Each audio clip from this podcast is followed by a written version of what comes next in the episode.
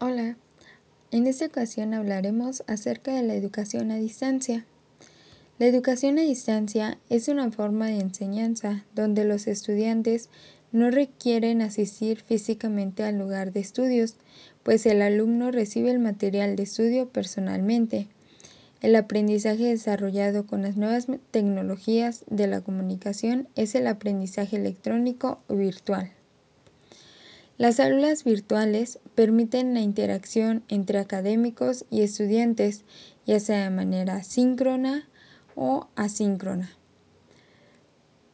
Las aulas virtuales síncronas permiten una comunicación en tiempo real, teniendo como característica la utilización de una pizarra virtual interactiva, aplicaciones compartidas para uso y modificación de diversos programas, así como también el control remoto de escritorio, la captura de imágenes de pantalla, la comunicación a través de chat, micrófono y video, además de la grabación y reproducción de sesiones. Por otro lado, las aulas virtuales asíncronas son aquellas que permiten la comunicación pero no se produce en el momento.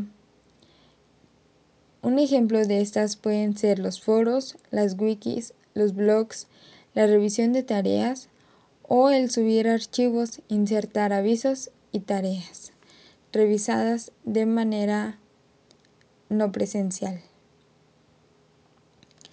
Algunas de las características con relación al proceso de aprendizaje en las aulas virtuales es que la organización es menos definida del espacio y el tiempo educativo tienen un amplio uso de las TICs, planificación y organización del aprendizaje en sus aspectos globales, como de igual manera los contenidos de aprendizaje son apoyados con mayor base en la tecnología y un desarrollo de las actividades de aprendizaje más centrado en el alumnado.